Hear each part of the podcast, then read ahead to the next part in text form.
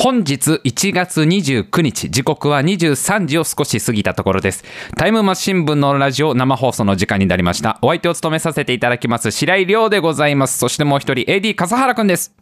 よろしくお願いします。はい、よろしくお願いいたします。あのー今日はね、ちょっと喋りたいことが2つあって、二つ。はい。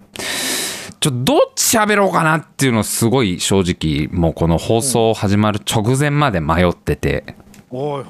まあ、一つは、あの、最近、ヒロアカにめちゃくちゃハマってるんですよ。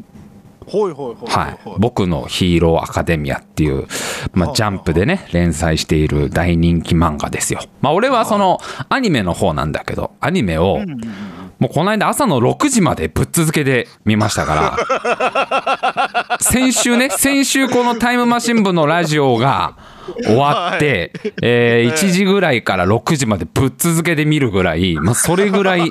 で、その日はちなみに6時まで見て、で、5時間ぐらい寝て昼に起きて、また夜までヒロアカ見てましたから、ずっと。それぐらい24 時間中12時間ぐらいヒロアカ見るぐらい、まあ、ヒロアカに、まあ、相当今ハマってるっていうね。なるほど。で、それとも、あの、呪術廻戦っていう漫画を、あの、僕は買ってるぐらい、まあ、ハマってるんですけど、はい。ちょっとこのヒロアカと呪術廻戦って実はすごくこう似た作品なんじゃないかなという。えーなんかまあこの2つをまあ読み比べる見比べてみるとすごくこう共通点が見えてくるというかはい。まあなんていうかこのヒロアカと呪術廻戦から考える現代のヒーローという存在みたいのをちょっと今日は語りたいかなっていうのと。あともう一個はうん。可愛いハムスターの秘密っていうかわい可愛いハムスターの意外な秘密っていうねこれもすごい喋りたいんですよ。でこれどっちかなって正直これ今今この現代においてねこの2022年にこのラジオをやる DJ としてどっちのトークをオープニングに持ってくるのが正解なのかなっていうのをちょっとずっと悩んでて。うーん。そうだね。迷うね。迷うんですよこれ。ヒロアカと呪術廻戦から考えるヒーローという存在か可愛いハムスターの意外な秘密。がどっちにこの需要があるかっていうところなんですけどはい。まあまあまあ、まあ、これはやっぱりちょっとね、まあまあ、あのーちょっと、まあ、つ実は僕ちょっと今日昼ね、ツイッターでも、あの、この話しますってのを言っちゃってたので、あのーまあ、ここはもうちょっとシンプルに、あの、可愛いハムスターの秘密でいきたいと思います、今日は。えそうですか。可愛い可愛いハムスターの秘密を、まあ、そっちの方が多分聞きたいでしょ、みんなも。もう。どんな秘密があるんだよってなってるでしょ。いや、これマジでびっくりするから。はい。あのーハムスター可愛いじゃんめっちゃ可愛いじゃんあいつちっこくてね。実はハムスターってこの世界で一番の酒豪なんだってい。守護一番全ての生き物がまあ同じサイズになったとしたらうん。一番酒強いのハムスターなんだって。あいつ実はめちゃくちゃ酒飲めんだってさ。おそう。みんなでこうなんかこうまあねコロナとかもいろいろ落ち着いてこうみんなでじゃあ居酒屋でちょっともうワタミでもいいしゴタミでもいいしまあどこもでももうどこでもいいそのね東方見聞録とかでもどこでもいいけど 白木屋とかでもいいけどじゃあみんなで酒飲もうってなった時に いやどんだけ飲むんすかっていうのはハムスターなんだと。こいつすごくてどれぐらい飲めるかっていうともしハムスターが人間と同じサイズだったらねハムちゃんがこう、まあ、つこう平平均的な、えー、とに人間の、まあ、男性と同じサイズになったとしたらワイン21本分1日で飲めんだって21。21本開けちゃうぐらいハムちゃんは飲めるんだとこれ。でね。なんでこんなにアルコールの耐性があるのかっていうのがちょっと話が面白くて。まあまああのーハムスターってさやっぱ冬はさ冬眠とかするわけですよ。野生のハムスターは。ね。ええ。でこう、まあ、冬に備えていろいろ食べ物を保管するわけだよ。牧草とか果物とか種とか。はい。でそれが要は時間とともに発酵するんだと。発酵食品を食べるはい、まあ、免疫みたいなのがもともとあんだと。発酵するってことはそこにアルコールが生まれるわけじゃん。そういうものにこう自然に耐性がつくような生活を送ってるっていうのがまあ一つ理由として考えられるみたいな。でこのハムスターの肝臓めちゃくちゃ高スペックだから基本的にまず酔うってことがない。ほとんど。マジか。そう。はい。非常に効率的な肝臓のおかげでアルコールが血血液中に含まれるってことがほとんどないっていう。そんなに？そう。だから強いって言ってもいろんないろんなタイプの強さがあるわけじゃん。ね、こう飲めるは飲めるけど記憶飛んじゃう人とかもいるわけじゃん。でもうガンガン飲めるけどフラフラになるとかじゃなくもう本当に純粋にいや俺本当に全然顔も変わんないし全然酔わないんだよっていうタイプがハムスターもう。大好きなのストロングゼロなんだよ実はもう ハムちゃんは。大好きなのはねひまわりの種は表向きのストロングゼロなわけでしょハムちゃんは。とくとく注ぐよハム太郎なわけなんだよだから本当は あいつは本当は。へげって。へげって。みたいな感じなわけだよ本当は酒飲みながらただまあこれねあの気をつけなきゃいけないのはもちろんその人間が飲むあのじゃあアルコールをあげたら大丈夫かってそんなことはないのでもちろんハムちゃん飼ってる方は間違ってもお酒あげちゃダメだけどそれぐらいアルコールの耐性が実はハムスターは強いんだっていうこれはもう今日満足したなこれな。今日はもう伝えられたからな。もう可愛いハムスターの意外な秘密。意外だったでしょ？意外だったけど。というわけでじゃあそろそろエンディングの曲をこれかけてもいい？はいはいはいはいはい。えまだ早いか？ちょっと時間そうかまだそんな経ってないか10も分も経ってないかあら本当？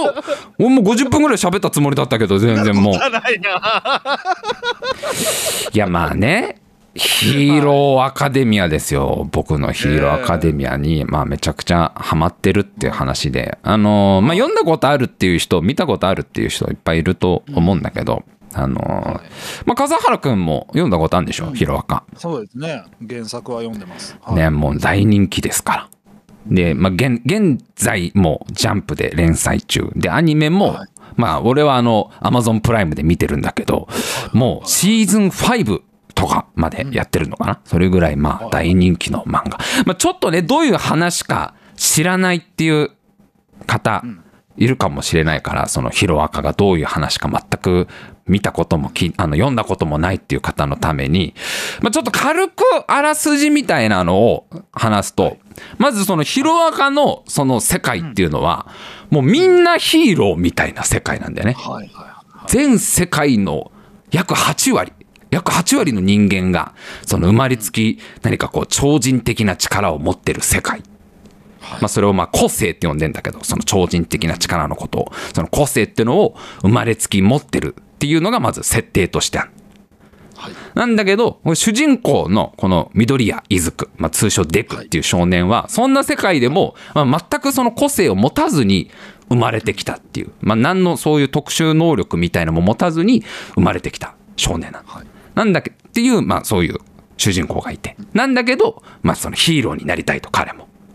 もう周りはみんなそういうね、スーパーヒーローとかさ、なんかかっこいいヒーローだから、自分もいつか、まあ無個性だけど、ヒーローになりたいってこう夢見てるわけ。はいで、彼はその力は全く持ってないんだけど、その心だけはもう誰よりもヒーローっていう少年で、もうとにかくその困ってる人がいたら、もう迷わず飛び出して助けようとする。自分は何のそういう力もないんだけど、誰かがそういう悪者にね、こう、いじめられてたりとか、こう、巻き込ま、何かこう、巻き込まれていたら、その助けに飛び出るぐらい、まあそういう、まあなんていうか、資質を、素質を持った、少年なんですよ。で、そんな彼が、まあ、ある日、あの、その憧れのナンバーワンヒーローのオールマイトっていうね、もう世界の、もう本当トップヒーロー、ナンバーワン、誰しもが憧れるスーパーヒーローの、そのオールマイトっていうヒーローに、まあ、出会って、で、その彼から、ワンフォアオールっていう、その力を譲り受けるって話なんでね。このオールマイトから、まあ、そのデクはその素質を認められて、まあ、何も個性を持ってなかったんだけどワン・フォア・オールというその偉大なオールマイトの力をもらうと。でそのも力をもらったデクはそのスーパーヒーローを目指してそのヒーロー育成の学校に通い出すっていう話ですよ。はい。ここまでだったら多分ネタバレじゃないから大丈夫だよねさすがにね。そうです。ね まあ一番最初の話ですからね。一番最初だからこれもう。多分はい。アマゾンプライムとかのあのあらすじの紹介のところに書いてるぐらいのレベルのやつだからね。もうまあまあそういう、まあ、青春物語というかねこうヒヒーローを目指して高校の中で成長していく。でまあいろんなそういう仲間と出会ってお互い高め合っていくみたいな、まあ、物語なんですよ。でまあなんというかこうまあもうシーズン3ぐらいまで僕はもう見たんですけどはいシーズン3もう終わりぐらいまで結構ぶっ続けで、あの、なん70話ぐらいとか見たかな下手したら。そんそんな見てないかなまあでも50話ぐらいバーっとこう見まして。まあとにかくまあね、いいろいろ面白いところいっぱいあるわけ。なんかその、まあ出てくるキャラクターがみんないい子たちだったりさ、なんかもう、やっぱヒーローになりたいぐらいだから。ね、もうみんなすごくいい子だしさ。あとなんかもうやっぱりこう、おじさんだからかな。なんかもう、若者が頑張ってるだけでちょっともうこっちも元気になれるという。もうほんとシンプルに。なんか若者がそう努力して夢を追いかけてるだけで、もうだってちょっとほら、もう笑ってこらえてとかこらえられないぐらい泣いちゃう時あるじゃん、時々。笑ってこらえての吹奏楽、吹奏楽の物語とかあるじゃん。ブラスバンド部のやつとか。笑いはこらえられるけど涙はこらえられないよ、所さんってぐらい泣いちゃう時あるじゃん。もう良すぎて、あまりにも。もう涙もろいから、最近おじさん、本当に。もう本当なんかその高校生とかがなんか夢に向かって頑張ってるみたいな話は、なんかこうもう40手前の人間が見るとすごくいいんだよね。なんかもうストレートに応援しちゃうというか、いいなーっていうふうにこう見れるわけ。まあそういう良さもあったりとか、あとはその、なんかこうジャンプの漫画らしいこうねバトル漫画的な面白さもちゃんとあったりとかね。まあそれぞれのこう個性という名の能力を使ってまあいろいろこう戦ったり。あとこのヒロアカのちょっと面白いところはそのあんまりまあバトル漫画んだけどそのバトル寄りでもないっていうところね。ちゃんと人助けもすごく焦点を当てててこのヒーローとしてこう人を助けるとはみたいなところをまあ丁寧に描いてるとかまあいろいろなんか面白いとこいなんかいいところいっぱいあるんだけど。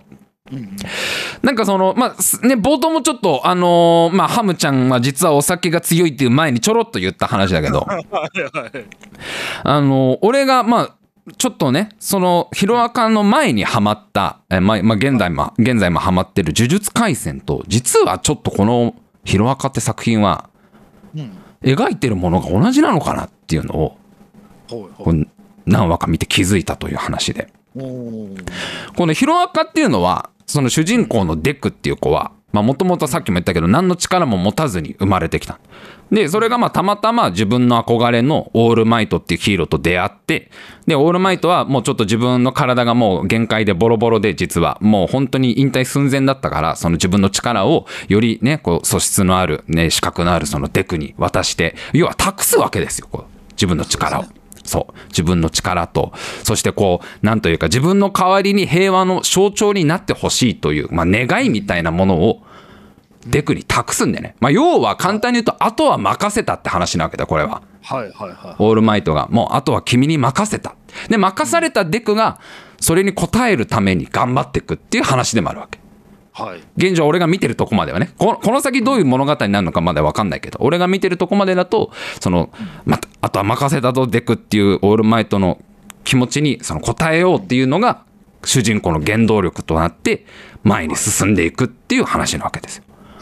ですごくまあ象徴的にこのワン・フォア・オールというまあ個性ね、えーオールマイトからデクに渡ったこの能力がまさにそういう象徴的というかそういう力そもそもそういう力なんでねこれがね。はいこれがそのい今までいろいろたくさんいたそのヒーローたちがその自分でね培った力を次の世代に渡していくという自分の力を継承するっていうのがこのワン・フォア・オールの能力なわけ。はいまあ普通はそういうことはできないわけだ。自分の個性を誰か人に渡すってことはできないんだけど、このワンフォアオールという力を使えばそういうことができるっていう。まあ要は、もうバトンを渡していくっていうかね。あとは任せたっていう物語なんですよ。で、呪術廻戦っていう漫画、まあまさしく同同時期っていうか、今まさしく同じね、じゃ雑誌で、もう同時代、一緒に、一緒の時代やってる漫画ですよ、呪術廻戦。まあアニメもやってるし、呪術呪術廻戦は。で、この呪術廻戦っていう物語も、この主人公、虎杖裕二っていう子は、特にそういうなんか特殊能力とか持たない普通の高校生だったんだけど、はい。これやっぱり成り行きで、なんか1000年前にいた超強いその呪術師というか、まあ呪いをこう使うね、呪呪詛師みたいなに力を、1000年前にいたその呪術師の力を自分の身に宿すっていうところから始まるわけ。はい人を助けたくてたまたままあその時偶然あったそのすごい強い力を持つね特級特級呪物とか言ったかな？なんかそういうあの呪いが込められたアイテムを自分でこう飲み込むことによって何にも力を持たなかった主人公がすごい強い力を持つっていう話なわけ。はいはいはいでこれ呪術廻戦も実は託される物語なのねすごく。ですっごくこれはもうセリフで思いっきり言ってるシーンが実はある。でこれネタバレになるからどのキャラが言ったっていうのはちゃんと伏せますよ。これ読んだことある人はちょっとね今コメントしないようにってねあのこれ今呪術廻戦1巻から読んだっていう人もいるかもしれないから。けど呪術廻戦ももろセリフであとは君に任せるっていうことセリフが出てくるんだよ。あとは君に任せるっていう。で主人公はいろんな人からそうやって任されていくわ託されていくわけよ。次は君の番だってことで。君がその力をねこう使ってこう自分の代わりに頑張ってくれみたいないろんな人の思いを受け取っていくっていう物語でもあるわけ。すごい一緒じゃんこのヒロアカと呪術廻戦。ただこのちょっと面白いところはこのヒロアカはこの託されたこう力というかまあ思いみたいなものに対して応えようとする。まあはい。それがまあ人の生きる力になってくんだみたいな話なわけですよこれは。バトンを渡していくっていうこと思いを渡していくということがこう前に進む力になるんだって話で。で呪術廻戦っていうのはそうじゃなくてそれは呪いなんだっていう話なわけ誰かにこう自分のことを託すね自分の思いを託すってことは同時にそれはその人のことを縛っていってしまうっていう物語なわけ。真逆の視点なわけなんだよねこれはね。必ずしもそれはいいことだけじゃないわけじゃんはいはいはいはい。笠原君タイムマシン部あとは頼んだって俺が言ったら。笠原君からしたらもうたまったもんじゃないわけじゃんそれもう。あまたもじゃないですね。無理だよと、無理だよってなるわけじゃん。うけど頑張るでしょ笠原君。んまあいざとなったら、ね、いざとなったら。でこの「ヒロアカと呪術廻戦」は同じことも描いてるしその同じテーマを扱ってると思うんだけどそれをこう真逆の視点から見てる物語なんだなっていうのを読んでと思うわけ。であとすすごい大事なのがじゃあどっちが正解かねこのヒロアカが描いてる継承の物語と呪術廻戦が描いてる呪いの物語っていうのはどっちがその真実なのかっていうとこれはどっちも真実なんだなと思うわけ。どっちの側面もあるってことなんだよね。人に何かを委ねる渡していくってことは。力だったりそういうこう言葉だったりとかね。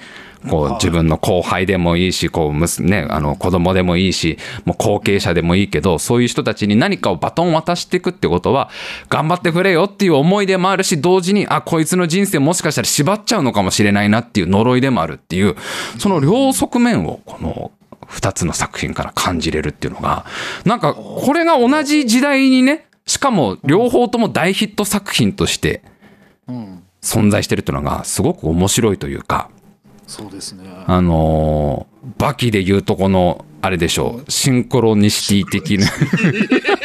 まあバキで包括すんなって話だけど。おいおっさん。そこでまたまたバキの2部あいつ持ってきやがってって今なったけど。敗北を知りたいってなんかここのねそのリンク具合がちょっと面白いなみたいなね。そのそれぞれ違う物語だし視点は違うんだけど、まあ、両側面を実は表と裏を描いてる漫画なんじゃないのかなみたいな感じでまあ読んでるわけ。であとすごいまあ大事なのがどっちの物語も、まあ、思いであったり呪い、まあ、どっちでもいいよ。その人から託された願いとかでもいいし、それが呪いでもいいんだけど、それをなんとかこう、力に変えて前に進んでいく話だから、若者が。時、時にまあ、くじけたりもするんだけど、呪術廻戦とかも時に心折れたりもするんだけど、まあ、飲み込めない時もあるし、そういうね、人から託されたものを飲み込めない時もあるけど、まあ、頑張ってそれでも前に進んでいこうっていう、すごいこう、若者の、物語というかさなんかもう前に進んでいく物語いいじゃない？もう笠原君も僕らなんかもう僕らなんかもう前に進むことないんだから笠原君も全然。ないでしょあなたも。自分自分前に進めたなって思ったことないでしょそんなもう。あのヒロアカの中でさプルスウルトラ言うんだよね、なんかね、合ってるかな、プルスウルトラってなんかこう、掛け声みたいなことを言うわけ。で、これなんか、もっと前へみたいな意味でね、使うんだよね、主人公たちがね、こう、くじけそうな時とかね、こう、自分を鼓舞する時に、プルスウルトラって言うんだけどさ、もう、プルスウルトラなんて、使うタイミングないわけじゃん、もうこのおっさんたち。プルスウルトラはないですね。めっちゃ会社に遅刻しそうな時ぐらいしか言わないでしょ。プルスウルトラってもうめっちゃ走ってる時。やばいやばいって。ちくしょちくしょまさか電車が3分遅延するとはって俺3分遅延したら走んなきゃいけないから、基本的に毎日。その時プルスウルトラって言ってるけど心の中で、もっと前へ、もっと前へ。そうすると普段は10秒しか全速力で走れないのに12秒ぐらいは頑張って走れるようになるね。あの時に、あの時はデクはもっと頑張れてたって自分で思うとね。まあまあ、まずここの、このなんかそういう、うこう託されていく物語みたいのは、ちょっと、同じ時代のこう物語として面白いなっていうのと、あともう一個思ったのが、これはちょっと別の作品から一言借りるんであればまさにこういう物語だよなっていうので大いなる力には大いなる責任が伴うっていう物語なんでねこれ2つとも。でこれスパイダーマンのセリフですよ。スパイダーマンの映画もう今までいっぱい作られてきたけどまあスパイダーマンっていうのは一貫してこのテーマなんですね大いなる力には大いなる責任が伴うっていうまあ今やってるスパイダーマンのシリーズもそうだしその前のスパイダーマンとかもまあずっとスパイダーマンっていうのはこのセリフがまあスパイダーマンにとってずっとこうのしかかってくるテーマなんだね大いなる力を持つものっていうのは大いなる責任がそこには伴うんだっていうで、これは、まあ、スパイダーマンだけじゃなくて、今までいろんなヒーロー作品が扱ってきた、まあ、ちょ一種普遍的なテーマ。はい、この言葉自体は実はスパイダーマンのセリフが、あの、最初じゃないらしいんだよね。これ最近知ったんだけど、これめちゃくちゃ昔から伝わってる格言なんだと。なんかその、もう紀元前の頃からとか伝わってるって言われてるぐらい、昔からこういう言葉ってなんだと、大いなる力には大いなる責任が伴う。で、まさに、まあ、ヒロアカなんかももろそういう物語で、要はこのさ主人公のデクっていう子はさ、ワン・フォア・オールっていうものすごい強い力を手に入れちゃったわけ。そうですね。ねはい、ただこの力っていうのはもうなんていうかこう自分の肉体をなんて言ったらいいか限界を超えた力を出させるみたいな感じですよね。なんか増強パワーをどんどん増強させるみたいな力なんだけどこれは使えば使うほど自分を傷つける力ヒロアカは。ワン・フォア・オールという力は使えば使うほどその力に体が耐えられなくてデクはどんどん自分の体が傷ついちゃうっていう、まあ、そういう諸刃の剣みたいな力なわけ。でそのデクはただそういう、まあ、偉大な力をもらったからにはその責任を果たさなきゃいけないわけで。ワン・フォア・オールっていう力をねオールマイトからもらったからその力を使ってちゃんと人を助けられるようにとか、ね、ヒーローになれるようにって徐々にその力を自分のものにしていくって物語、そうもらった力でちゃんと責任を果たそうっていう話、で呪術廻戦も実は全く同じでこの呪術廻戦はこのスクナっていうまあすごいまあ悪い呪術師の力を、まあ、たまたまこの虎杖裕二は手に入れるんだけどこれはヒロアカと逆で使えば使うほど周りを傷つける力なんですね。呪術廻戦の方は。力が暴走しちゃって周りの人間をたくさんこう時に殺してしまうこともあるぐらい強大な力なわけ。で呪術廻戦は虎杖裕二はこの強大な力に頼らなくてもいいようにこの自分の力を伸ばしていこうっていう物語ヒロアカはそれを自分のものにしていこうという物語だし虎杖裕二はその力に安易にこう頼らなくてもいいようにちゃんと自分が強くならなきゃっていう物語なの。でもどっちもそのすごい強い力を内に秘めてるものっていうのはやっぱ責任が伴う。それを行使しなければいけない時は行使しないといけないしその力を行使するんであればそれ相応の責任を自分が負わないといけないっていうのを、まあ、一貫してこの2つの作品はずっと描いてると思う。でこれはもう本当にいろんなヒーロー作品が扱うテーマなんだよね。こうやっぱり強い力を持ったからにはそれをちゃんとこう人助けに使うとか世の中の平和のために強い力を持つなら使わなきゃいけなかったりあとその代償をね自分でちゃんとこう責任を取らなきゃいけないとかそういうこう、まあ、ヒーロー作品としてもとてもなんかこう大事なテーマというかね。はで特にね、まあ、ちょっと思うのはそのスパイダーマンも今名前出しましたけどこのヒロアカと呪術廻戦と、まあ、スパイダーマンの共通点で言うとい。はい。この若者っていうのはさ基本無責任でいいわけじゃん。基本的に。そういう。特に学生の10代の頃なんてのはあある程度無責任で許されるわけじゃん、まあ、全部が全部無責任でいいとは言わないけど社会人とか大人ほど何か責任を負わなきゃいけないっていう立場でもないわけでしょ。ある程度どっかこう無責任にはしゃげる時期でもあるわけ。子供時代っていうのは。なんだけどヒーローとしては責任が問われるっていう。このすごいこう葛藤みたいのをこの3つの作品はやっぱ描くんだよね。せ無責任にいろいろやりたいっていうことと。でもそれをやるにはちゃんと責任を負わなきゃいけないんだっていうところの葛藤。で広岡なんかはすごくそこを丁寧に描いてて。面白いなと思うのはその彼らはまだヒーローの卵だからはい。勝手に救助活動とかや要はしちゃダメってことなの、ひまあ、救助活動っていうかヒーロー活動を勝手にしちゃいけない。まだ免許取ってないからっていう。そうですね。そう、はい。だから自分の個性とかを勝手にその社会で行使しちゃいけないわけ。使っちゃいけないわけ。それが正義のためとはいえ。はい。けど彼らはやっぱりまだ幼いしで心には正義の心がもうね燃え盛ってるからやっぱり人助けをしようとしちゃってその自分の個性を使っちゃったりするっていう。でその、まあ、責任は大人がちゃんとね追ってくれたりするみたいなそこら辺のなんかこう葛藤みたいなのをヒロアカはちゃんと書いてて面白絵が面白いなみたいな。はい。はい。でなんかすごく見てて思うのはさうんなんかもうおじさんになっちゃうとさうん。大いなる力を得るより大いなる責任を負う方が怖いじゃんぶっちゃけ。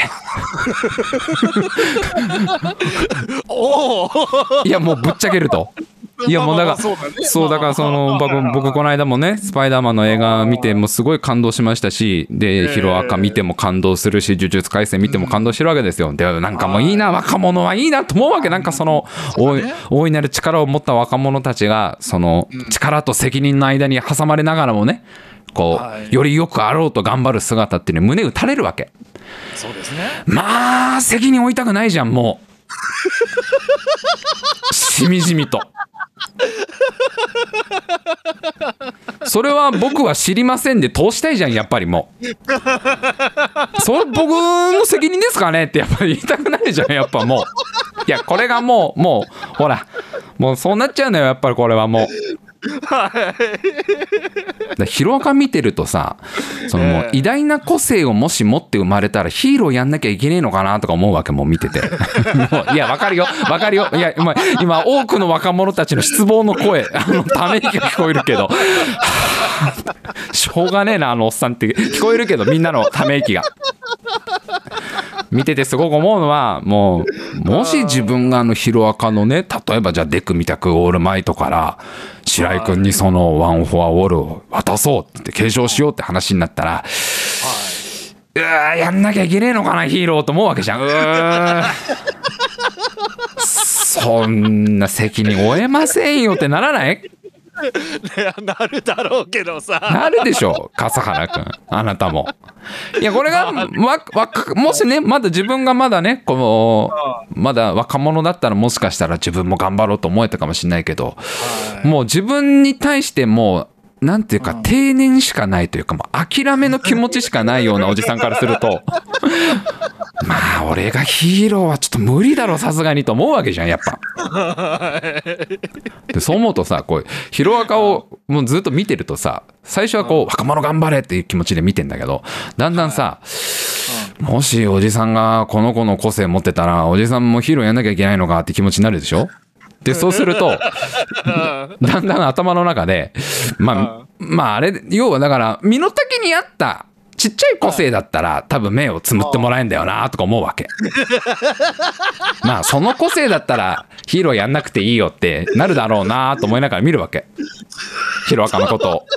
でそうするとだんだん。ヒロアカさいろんな個性出てくるじゃん個性というまあ能力ね。い。ろんな能力をこうね個性という超能力みたいなのに出てくるんだけどそういっぱいあるじゃん。そのいろんな個性を頭の中でこの個性この個性もこれくらいのレベルだったらヒーローやらなくても許されるだろうなっていうふうに変換しだすわけ。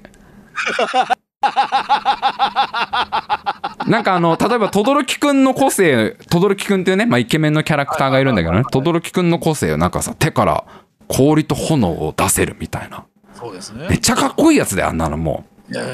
自分がちびっこだったら一番憧れるよあんなのあもうね。テンション上がりますよ。テンション上がるっしょ。どっと右手が炎で左手これかちょっとどっちか忘れちゃったけどその片方から炎出して片方から氷出すみたいな。あの大の大冒険のあの敵みたいなやつですよね。なんだっけ？フレイザードだったっけ？フレイザードだったっけ？フレイザードフレイザードですよ要は。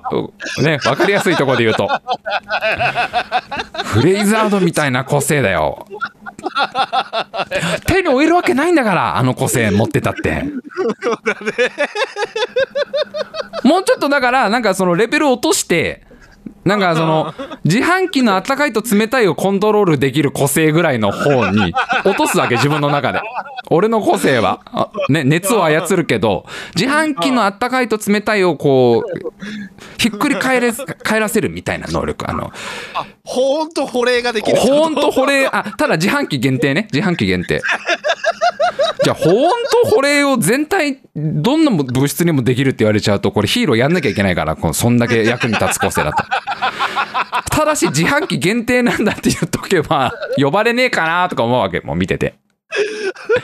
無理だもんだって俺みたいなもう小心者でさそんな容量も良くないしさもういろいろ起点も効かないしさもうとにかくビビリだから自分が。うん。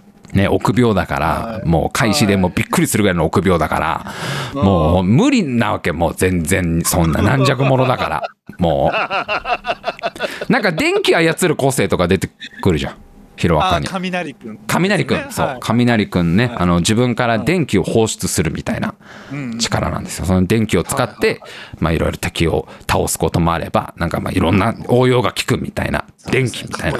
かっこいいよね。キルアだもん、要はだってキルア。そうですね。憧れるよ、電気使いってのはやっぱいつの時代も。ね電気も、なんかその、ワイヤレスマウスのみ充電できるぐらい、もう、あの、機能絞るみたいな。それぐらい、もワイヤレスマウマウス。う、ワイヤレスマウスしか充電できる、できませんみたいなぐらいに、歪小化していけば、ちっちゃくしていけば、その、ボルトが1.5ボルトってわけじゃな違う違う違う違う。ボボルト 1.5ボルトとかの個性とかは多分役に立っちゃうからその個性は。じゃあ笠原君違うんだってだから役に立っちゃダメなんだって。ダメだろ役に立ったら呼ばれるんだからヒーローとして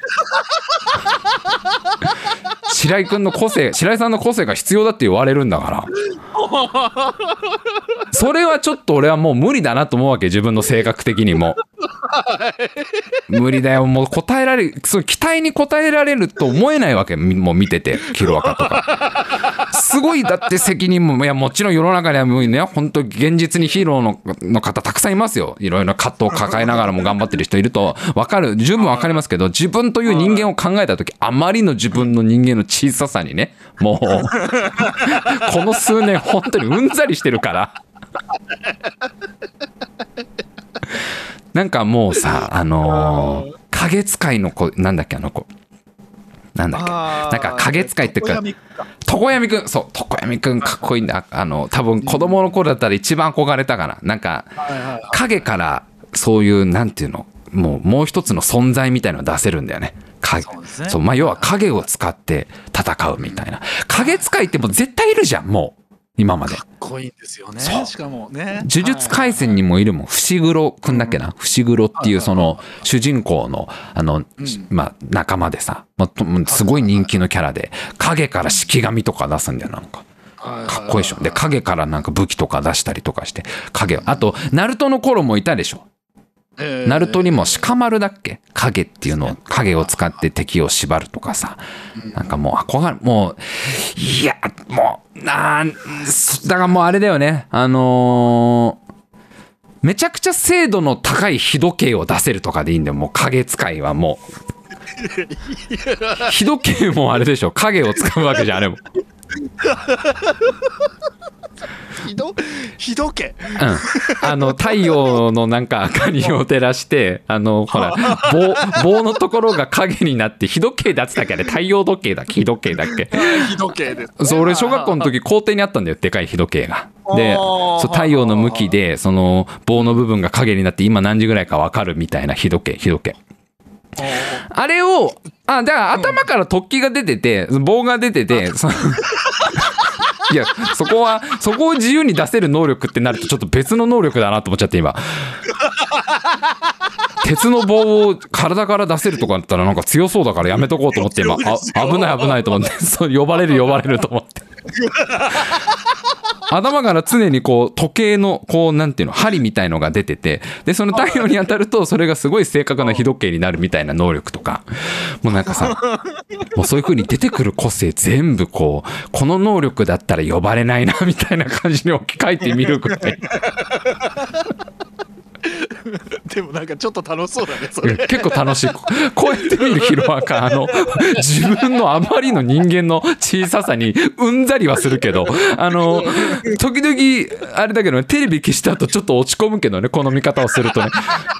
だってヒロアカの子たちはその自分がねその持って生まれた個性を自分たちなりになんとか使いこなしてヒーローになろうと頑張ってんのにこのはい。このおじさんはだよ。それをなんとかして ちっこい個性にすれば呼ばれねえんじゃねえか 俺はって俺はヒーローとして責任を負わなくていいんじゃねえかっていう。いやなんかねすっごいね面白いのとちょっとねこの先がねどうなるかがもうね心配なんだよねヒロアカに関しては。あの呪術廻戦は結構もう現段階でもうだいぶハードな展開になってて漫画が。でまあハードな展開ももう全然好きだからあの全然それはねもうすこう緊張感もあってもう面白く読めてんだけどヒロアカはさ結構俺あのもうあのクラスの子たちみんな応援しちゃってるから今もういい子たちだなーってなってるから あのもう笑ってこらえてですよ完全に俺の中で。俺所さんのポジションだから完全に。頑張ってるねーって言いながら鳥もジャンボって言ってるから。完全に所さんポジションだから。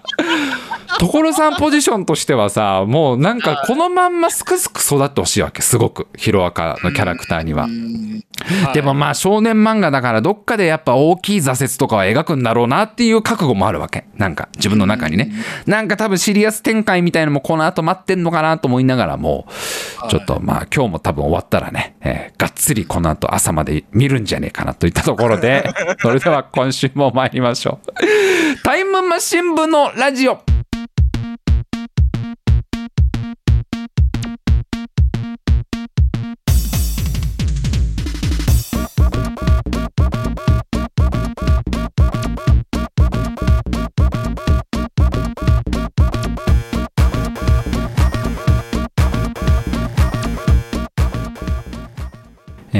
ラジオネーム F 美穂。アンパンマンにいそうひどけいくんあー出てきそうだね。やあアンパンマン。今6時だよ。みたいなことをね。ありがとうひどけいくんっつってひどけ頭に乗っかってるってことは、うん。あのあれでしょ？動いちゃっても時間が分かるみたいなあそう動いちゃうとダメだひどけいくんは そっか。ひどけ。動いちゃダメなんだ。動いちゃダメでしょ。だって日時計そうだよね。固定してなきゃダメだもんね。日時計くんが動いちゃうと影ずれちゃうから。そうだよね。だからそのアンパンマン今6ああだ日時計くん動いちゃダメだよ。ってアンパンマンに言われる ああごめんね。って。何やってるんだよひどけいくんなんで動いちゃうんだよ今日動いちゃダメだろってアンパンマンに言われるた 言われるひどけいくんひどけいくん。でもひどけいくんはそれがね自分にとってのアイデンティティだから全然いいわけ。平気なんだ。そう。全然全然やっていけるそれでひどけいくん。全然やってくるんだ。全然やっていける。強い子だ。強い子強い子。アンパンマンに少し強めに言われてもへこたれないのがひどけいくん。もうリアルにリアルに欲しい個性はねあのー保湿だね最近はもう。保湿が欲しい俺は。ひどい乾燥が。保湿。もうすごいんだよ。なんか鼻の中が最近乾燥しちゃって痛いんだよ切れちゃって。あら。そう。だ鼻噛むたんびに激痛が走るみたいな感じ最近もう。なんかパクってなんなんていうのああいうの。えっ、とささくれとはちょっと赤切れみたいな感じ皮膚でいうところそのパキってなっちゃってたから保湿が欲しいな個性はなもう完全に。えーラジオネームヘタレグリーン。電車で座ってる他の乗客の降りる駅が分かる能力欲しいです。めっちゃ欲しい。めっちゃ欲しい。すっごい分かるわそれそれはなんか人の心が読めるとかじゃなく？人の心が読める個性なんか持ったらさ絶対ヒーローやるでしょそれはも まあそうういやもし笠原君がその個性をこう手に入れたら俺言っちゃうもんヒーローやんなよって言うよ絶対。そんなそんな便利な個性を手に入れたからにはもうよ世の中のために役立ってなきゃダメだよ笠原君はって言うよ。ね、そんだけ偉大な力があるんだったらさ。はいやだからまあもうその降りる駅が浮かぶ能力でブンってねこうあ ステータスみたいに。ステータスみたいにいやこれめちゃくちゃ役に立つよこのこの力。この能力絶対役に立つからな間違いなくな。俺電車で言うんだったらあのー山手線と京浜東北線どっちが遅れるかをこう予知できる能力とか欲しいね。毎朝ね。山手線と京浜東北線ねこうねいつも並走するんだけどねどっちかが遅れるから大体いつもね、まあ朝混んでるからしょうがないんだけどどどっちが時間通りにする未来予知。未来予知。未来よ未来予知。そう未来予知、未来予知も全部予知できる能力なんか無敵だからそんなの。そうですよね。そんな無敵な能力あったらもうヒーローやるもん俺だ。俺自らやるよさすがにもう全部予知できるっつったらものすごい葛藤があると思うよ。未来予知なんていう能力あったら。もうだっていろいろ防げないものだってあるわけじゃん。予知ができても。もう押しつぶされるわけじゃん。だから違う違う。もう山手線と京浜東北線がこうダイヤが乱れないのはどっちかっていうのが 分かる。これ欲しい。すごく欲しい。電車全般ですらないの？電車全般ってなると大変でしょ。見なきゃいけないところが多くて 笠原君君はもう朝の東京なめてない？もう平日朝の東京のダイヤなんかもうカオスだからね本当に。俺いつも松戸駅電車乗るときいつもなんかそのでなんか電光掲示板っていうか液晶モニターみたいに出てるけど毎朝やっぱりさどっかしら遅れちゃうんだよ。しょうがないよそれはもう。だってどんだけ人間いるんだって話だから東京なんて。全部を予知したらまあ頭パンクしちゃうから、まあ、山手線か京浜東北線まあ結構ねこれも能能力としてはでかい能力だけどねこれもだいぶね。もしヒーローが電車移動してたら聞かれるわけでしょ。白井どっちだって。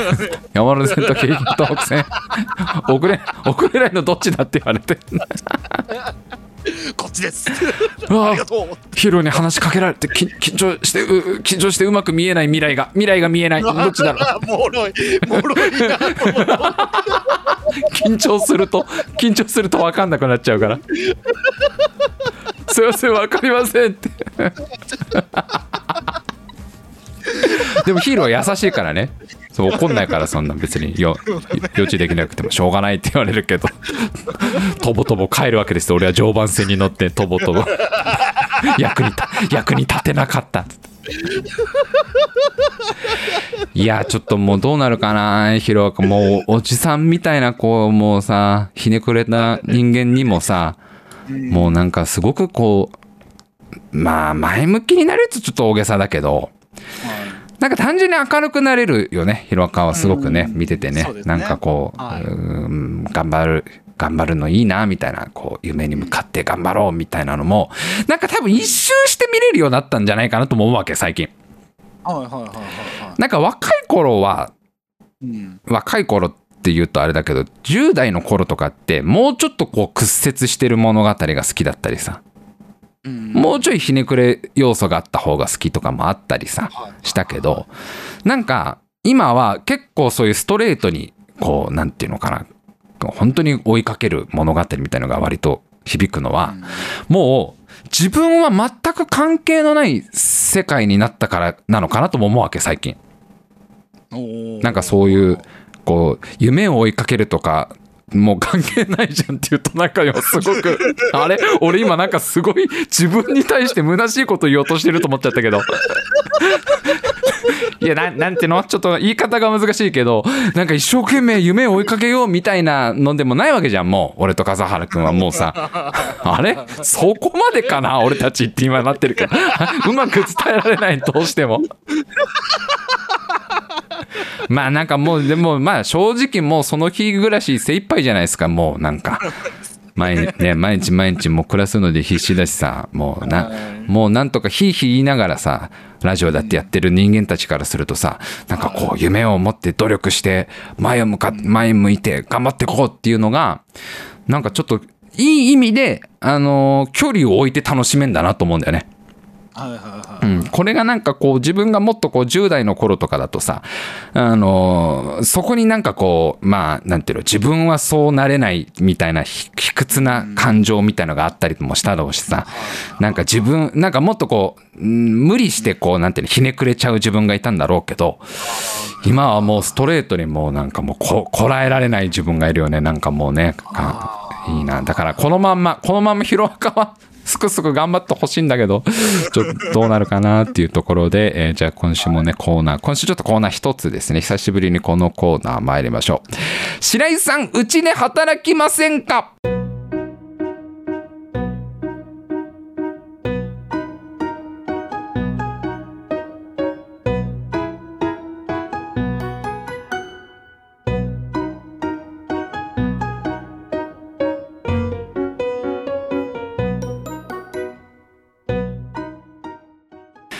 のコーナーは、えー白井さんに新しいお仕事を紹介してあげようというコーナーとなっております。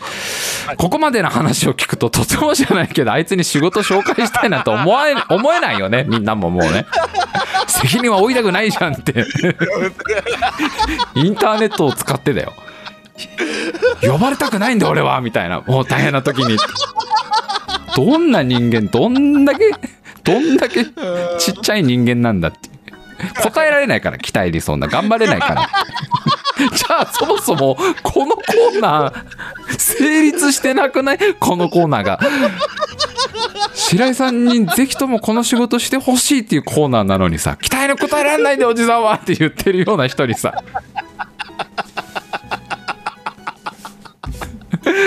えーというわけで、えーどんどん参りましょう。今週もねこんな人間にもですねお仕事紹介いただいております、えーラジオネーム竹彦会社名。株式会社会心の一撃。業務内容。弊社は戦闘はもちろん日常のあらゆるシーンで会心の一撃に効果音を提供する業務をしております。白井様にはズバシを担当していただく予定です。ご希望があればその他の効果音の担当や系列会社である株式会社痛恨の一撃への出向も可能です。お気軽にご相談ください。いいね。やっぱあれかな。ディギシを任せられるのは相当上の人なのかな。ディギシディギシをややらせてもらうのは。ディギシは。ズバシズバシズバシもでも美味しいけどねだいだいぶね。うん。そうですね。ねズバシ担当させていただいてもうまあちょっと真面目に僕ズバシ頑張ってやりますけど ただ待機時間が結構長そうなんですよねこのお仕事はね。横にずっと待ってなきゃいけないし。あと目利きも必要だからね今のが会心の一撃なのかどうなのかっていうのをちゃんとねあの判断できる目利きの力も必要だから結構求められるものが多いな。ちょっと考えさせてもらってもよろしいですかね。すいません。ねえ続いてラジオネームゆうゆう。えー団体名。所沢市観光協会はじめまして所沢市観光協会の鈴木と申します。突然ではありますがこの度白井様は埼玉県所沢市の観光大使に任命されました。誠におめでとうございます。ラジオ番組を通じて所沢市の知名度向上と発展に貢献していただきまして協会一同深く感謝しております。今では所沢市民はおろか埼玉県民の2人に1人がタイムマシン部のリスナーです。つきましては埼玉県知事と所沢市長の方からぜひご挨拶させていただきたいので恐縮ではございますが一度埼玉県、えー埼玉県庁にお越しいただけないでしょうか。それが済みましたら所沢市内のホテルにて観光大使任命式およびに1時間半の記者会見を行いますのでお越しの際は清掃でお願いいたします。また来月には所沢駅の正面入り口に白井様の銅像と顔出しパネルを設置する予定です。健康に留意され今後もますますご活躍されますことを心よりお祈りいたしますありがとうございます鈴木さん。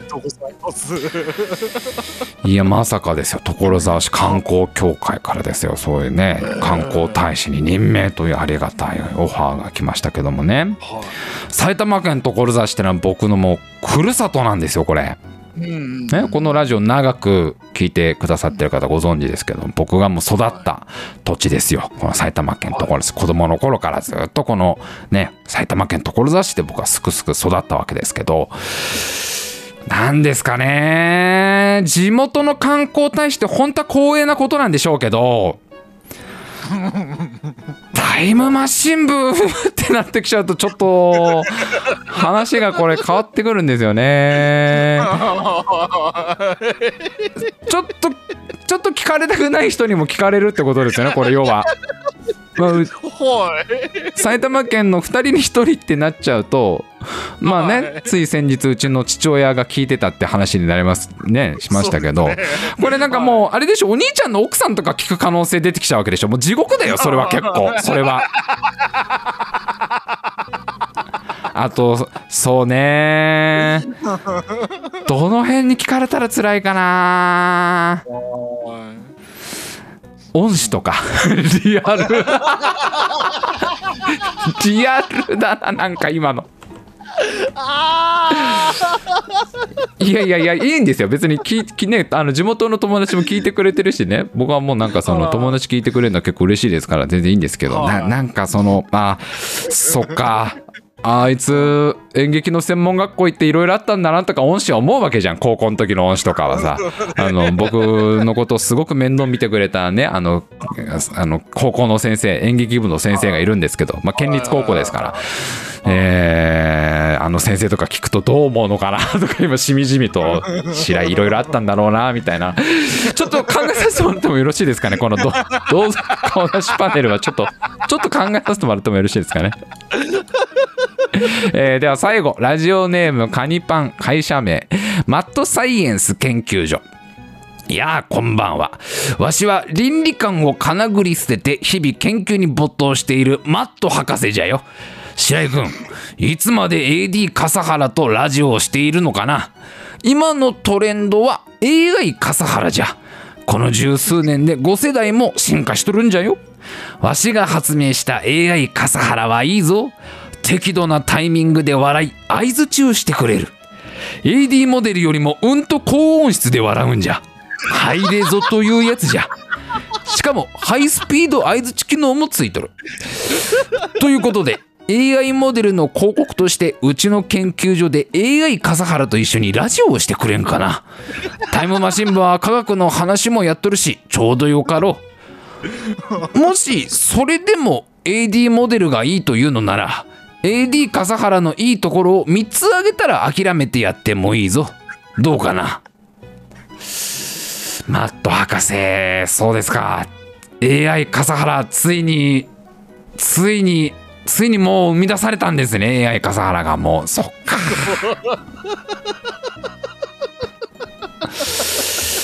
笠原くんなんだい？もうかれこれ20年弱になるのかな今までな。あの今までねね。笠原くんには随分もう迷惑をかけてきたしね心配もかけてきたけどね。あのこれからぜひ笠原君にはもうねあの千葉の調子であののびのびと過ごしていただいて。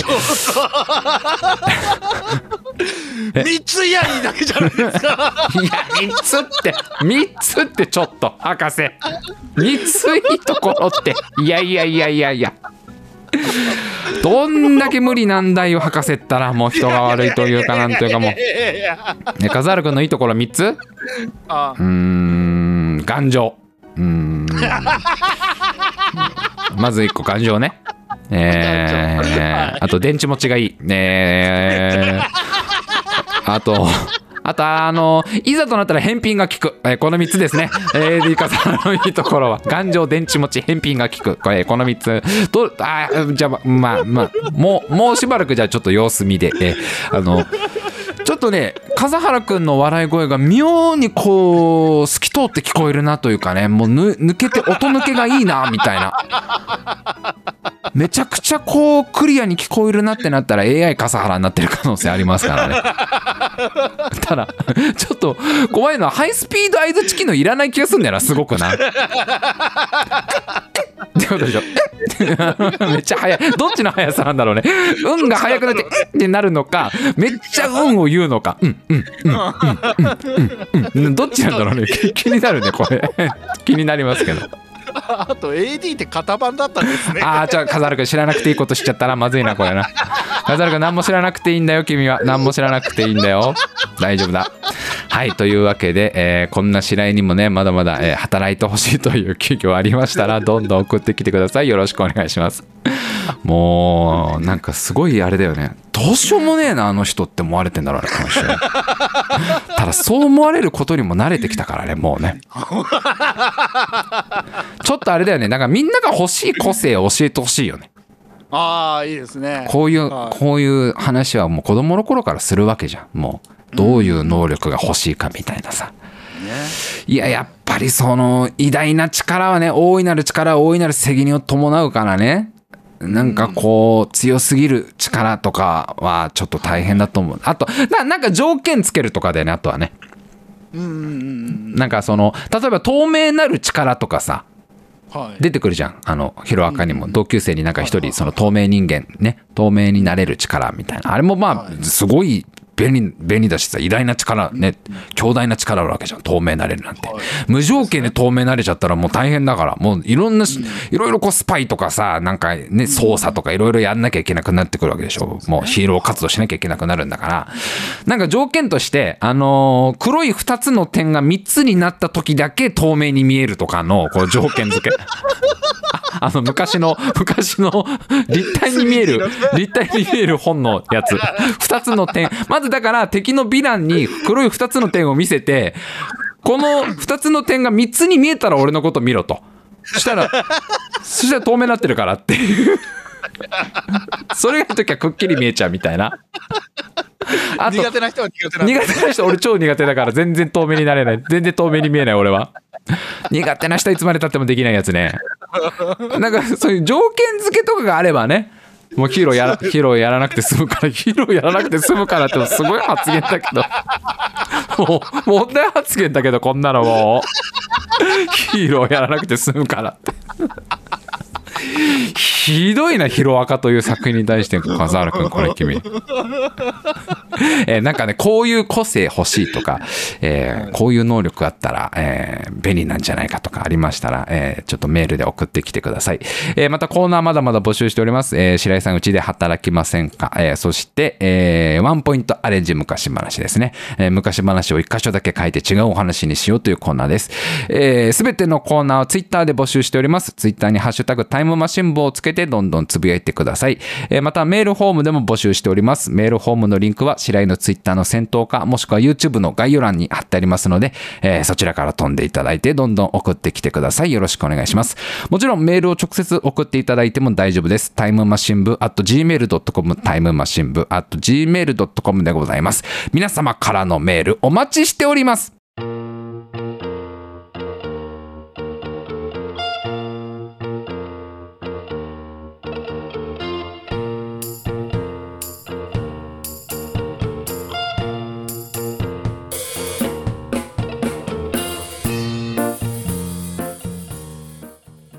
さあ今週も長々と喋ってきたわけでございますけどね。いやーもうなんかさ全然なんかあの今人気の漫画とかも楽しめるなと思ったんでやっぱね。なんかもう少年ジャンプに連載してる漫画とかうんちょっともう自分に刺さるかなみたいな心配とかあったけどさ。もう「鬼滅の刃」ハマり「呪術廻戦」ハマり「ヒロアカ」ハマったんだから。もう大丈夫ってことだよね。俺は多分もう生涯ずっとジャンプ読めるんだろうなと思ったよ本当に。なんかあとし今のこの年齢で読む少年漫画の面白さもあんだなと思ったすごく。うん、なんかそのヒロアカもそうだけどそのキャラクターに感情移入するとはちょっと違う楽しみ方。なんか自分を重ねるか自分を重ねるとちょっと違う楽しみ方ができるというかはい。こう離れたところからなんか見守るようなこう読み方ができるんだなみたいな風に感じながらまあ俺の場合はもっと屈折してるけどな。おじさんはできねえよって言いながら見てるわけだから。おい偉いなこの子たちはもう一生懸命。おじさんは無理だよ。責任負いたくねえもんおじさんはって。最悪などうしようもない見方だけど。もう本当に、えーちょっとね、えーこの後もね、ヒロアカどうなっていくか楽しみだなといったところで、えータイムマシン部のラジオは毎週土曜日23時から生放送でお送りしております。次回は1月5日土曜日23時か、あ、違う、2月だもん。2月5日土曜日23時からとなっております。えーそして毎週水曜日22時からはタイムマシン部の大会議という大喜利の番組もあります。次回は2月2日水曜日22時からとなってております。ぜひぜひ生放送ご参加ください。それでは今週も最後までお聴きくださいましてありがとうございました。また来週